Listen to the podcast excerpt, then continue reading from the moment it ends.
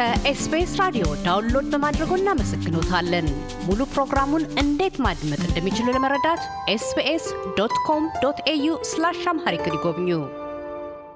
ዶክተር አብድልቃድር አደም የነጻነትና እኩልነት ፓርቲ ሊቀመንበር፣ በአሁኑ ወቅት ኢትዮጵያ ውስጥ አስፈላጊም ወቅታዊም ሆኖ ያለው ጉዳይ ብሔራዊ ምክክር ነው።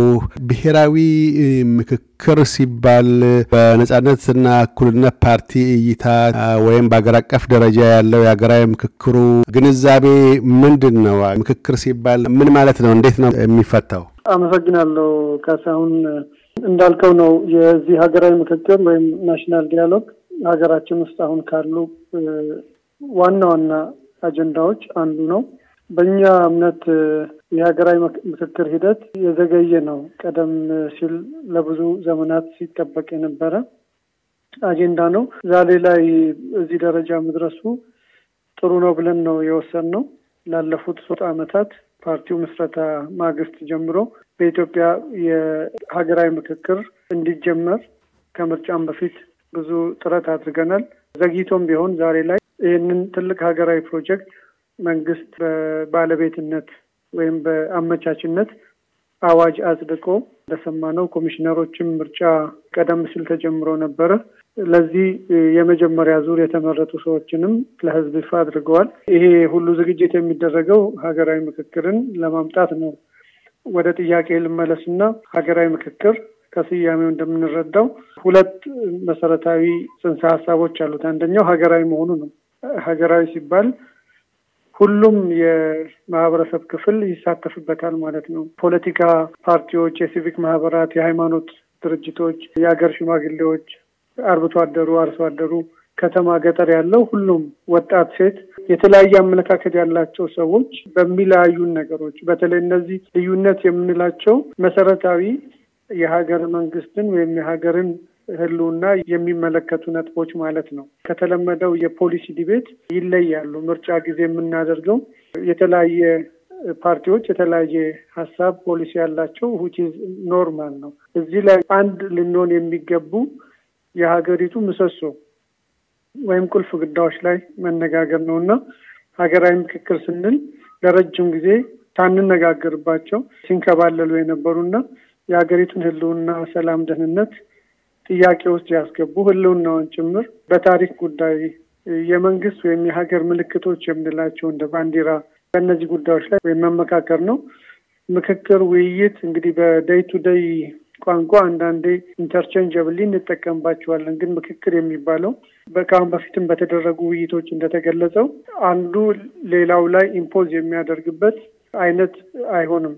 ሁላችንም በተለያየ አጀንዳዎች ላይ ሀሳቦቻችንን አምጥተን ተነጋግረን የምንስማማባቸው ላይ ተስማምተን ምናልባት መስማማት ላይ ካልተደረሰም በልዩነት አንዳችን የሌላውን ሀሳብ አክብረን በጋራ የምንኖርባት ሀገር ለመፍጠር የሚያስችል ማድረግ አድርገን ነው የምንወስደው እንደ ነጻነትና እኩልነት ፓርቲ። ብሔራዊ ምክክሩ ሀገር አቀፍ ነው፣ ሁሉንም የሚያካትት መሆኑ ግልጽ ነው ከሀገራዊ ከሚለው ቃል ትርጓሜ አኳያ።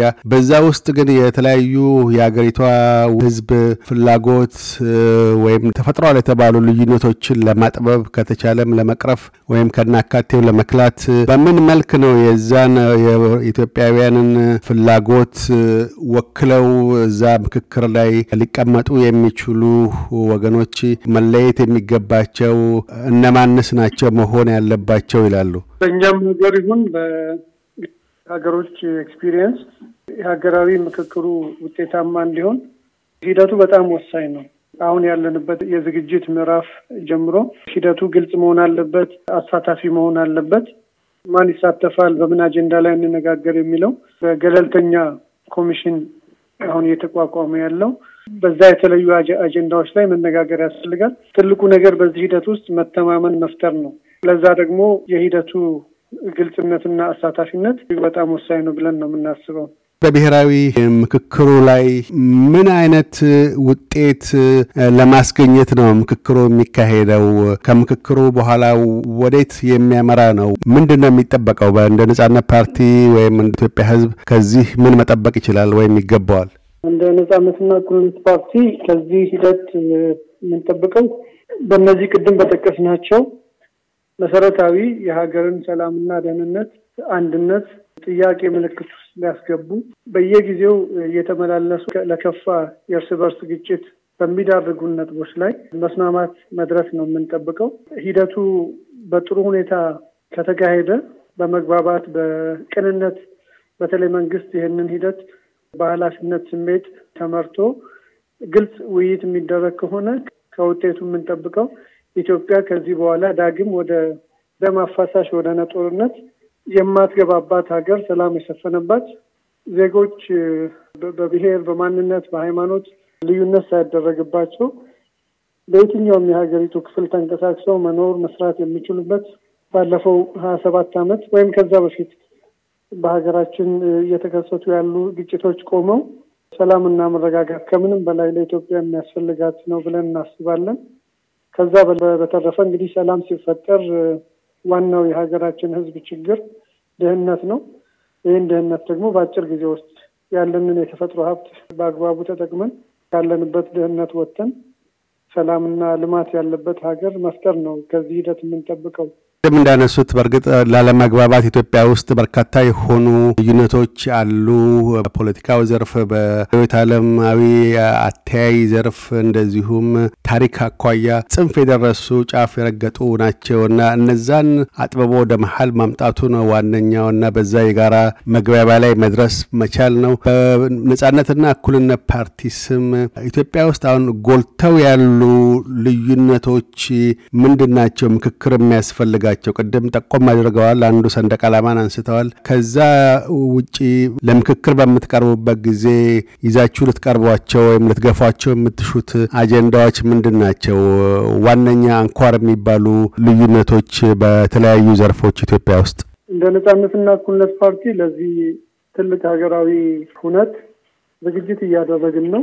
በእኛ በኩል በሀገራዊ ምክክሩ ላይ እዚሁ ላይ አተኩሮ የሚሰራ አንድ ብሔራዊ ኮሚቴ አቋቁመን አጀንዳዎችን already ለይተን በእያንዳንዱ አጀንዳዎች ላይ የእኛ አቋም ምን መሆን እንዳለበት ከፓርቲያችን ፕሮግራም እና በቅርቡ በምርጫም ላይ ባዘጋጀናቸው ማኒፌስቶ፣ ሌሎች ሰነዶች ከዛ ውጭም ያሉትን በእያንዳንዱ የአጀንዳ ነጥብ ላይ ሰነዶችን እያዘጋጀን እንግዲህ እንደ ነጻነትና እኩልነት ፓርቲ መሆን አለበት ብለን በምናስባቸው የመፍትሄ ሀሳቦችን በውይይቱ ላይ ለማቅረብ እየተዘጋጀን ነው። ከዚህ አንጻር ከፖለቲካ ጋር የሚያያዙ ጉዳዮች አሉ።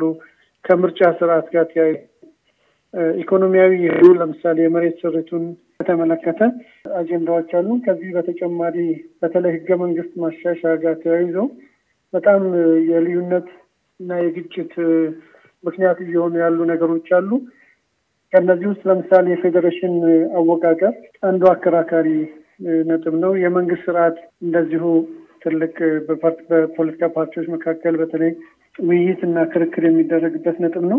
የከተሞች ጉዳይ፣ የፌዴራልና የክልል የስራ ቋንቋ፣ የሰንደቅ ዓላማ፣ የማንነት ጉዳይ፣ የክልልነት ጥያቄ፣ የአናሳ ወይም ህዳጣን መብት እና ጥበቃ፣ የዜግነት ጉዳይ በርካታ ነጥቦችን ለይተን ዝግጅት እያደረግን ነው። ከዚህ ጋር በተጨማሪ የሀገር መንግስት ግንባታ ጋርም ተያይዞ በጣም አከራካሪና ምናልባትም በቅርቡ በሰሜን የሀገራችን ክፍል ለነበረው ጦርነትም እንደ አንድ ምክንያት ሊወሰድ የሚችለው ከሀገረ መንግስቱ ጋር ተያይዞ ያሉ ነገሮች አሉ። ከታሪክ ትርክት ጋር በተያያዘ የመንግስትና የሃይማኖት ግንኙነቱም እንደዚሁ መታየት አለበት ብለን እናስባለን። በታሪክ የነበሩ የ state እና religion ወይም church relations አሁን ላይ እንደገና redefine መደረግ አለበት። ከዲሞክራሲ ስርዓትና መልካም አስተዳደር ጋር በተያዙ እንደዚሁ ለውይይት እያዘጋጀናቸው ያሉ ነጥቦች አሉ። ከሞላ ጎደል እነዚህን ይመስላሉ። በእኛ በኩል ለሀገራዊ ምክክሩ ይዘን ለመቅረብ ያሰብናቸው አጀንዳዎች። ምክክሩ ከተካሄደ በኋላ ከዛ ወዴት ነው የሚያመራው? ወይም በምን መልክ ነው ግብር ላይ የሚውሉት? ከምክክሩ የሚገኙ ምክረ ሀሳቦች የብሔራዊ ወይም የሀገራዊ ምክክር እንደሚታወቀው በሊትሬቸሩም በዓለም አቀፍ ተሞክሮም ሶስት ወይ አራት ፌዞች አሉት። በእኛ ሀገር ተጨባጭ አሁን ያለንበት የመጀመሪያው ወይም ደግሞ የዝግጅት ምዕራፍ ላይ ነው ያለ ነው። ቀጥሎ የዋናው ምክክር የሚካሄድበት ጊዜ አለ። ከዛ በኋላ ደግሞ የትግበራ ጊዜ የምንለው ነው። ኢትዮጵያ ውስጥ የተሳካ ሀገራዊ ምክክር ለማድረግ እነዚህ ሶስት ምዕራፎች ሁሉም የራሳቸው በጣም በጣም important ናቸው። በተለይ አሁን ያለንበት የዝግጅት ምዕራፍ በሁሉም የህብረተሰቡ ክፍልና በሚመለከታቸው አካላት trust ወይም ደግሞ ተአማኒነት እንዲኖረው የሚያስፈልግበት ከፍተኛ ጥንቃቄ የሚያስፈልገው ሰዓት ላይም እንገኛለን። እንደሰማኸው አሁንም ቢሆን እንደዚህ አይነት ሂደቱ ላይ ጥያቄ ወይም የሚያነሱ አካላት አሉ። እነዚህ ነገሮች በጊዜው መግባባት ላይ ለመድረስ ጥረት መደረግ አለበት። በነእፓ በኩል ለዚህ ትልቅ ፖለቲካዊ ሂደት መሳካት የምንችለውን ሁሉ ጥረት እናደርጋለን። ለረጅም ጊዜ ፓርቲውም ከተመሰረተ ጀምሮ የሚያቀነቅነው አጀንዳ ነው። እንደ ሀገር ቁልፍ ጉዳይ ነው ብለን እናስባለን። ምናልባትም ከምርጫው ከባለፈው ጠቅላላ ምርጫ የበለጠ ትኩረት የምንሰጠው ጉዳይ ነው። ሂደቱ እንዳይሰናከል እና እስከ ውይይቱም ዝግጅቱም finally ደግሞ implementation ከምክክሩ የሚወጡ የምክረ ሀሳቦች በትክክል እንዲተገበሩ ማድረግ ያስፈልጋል።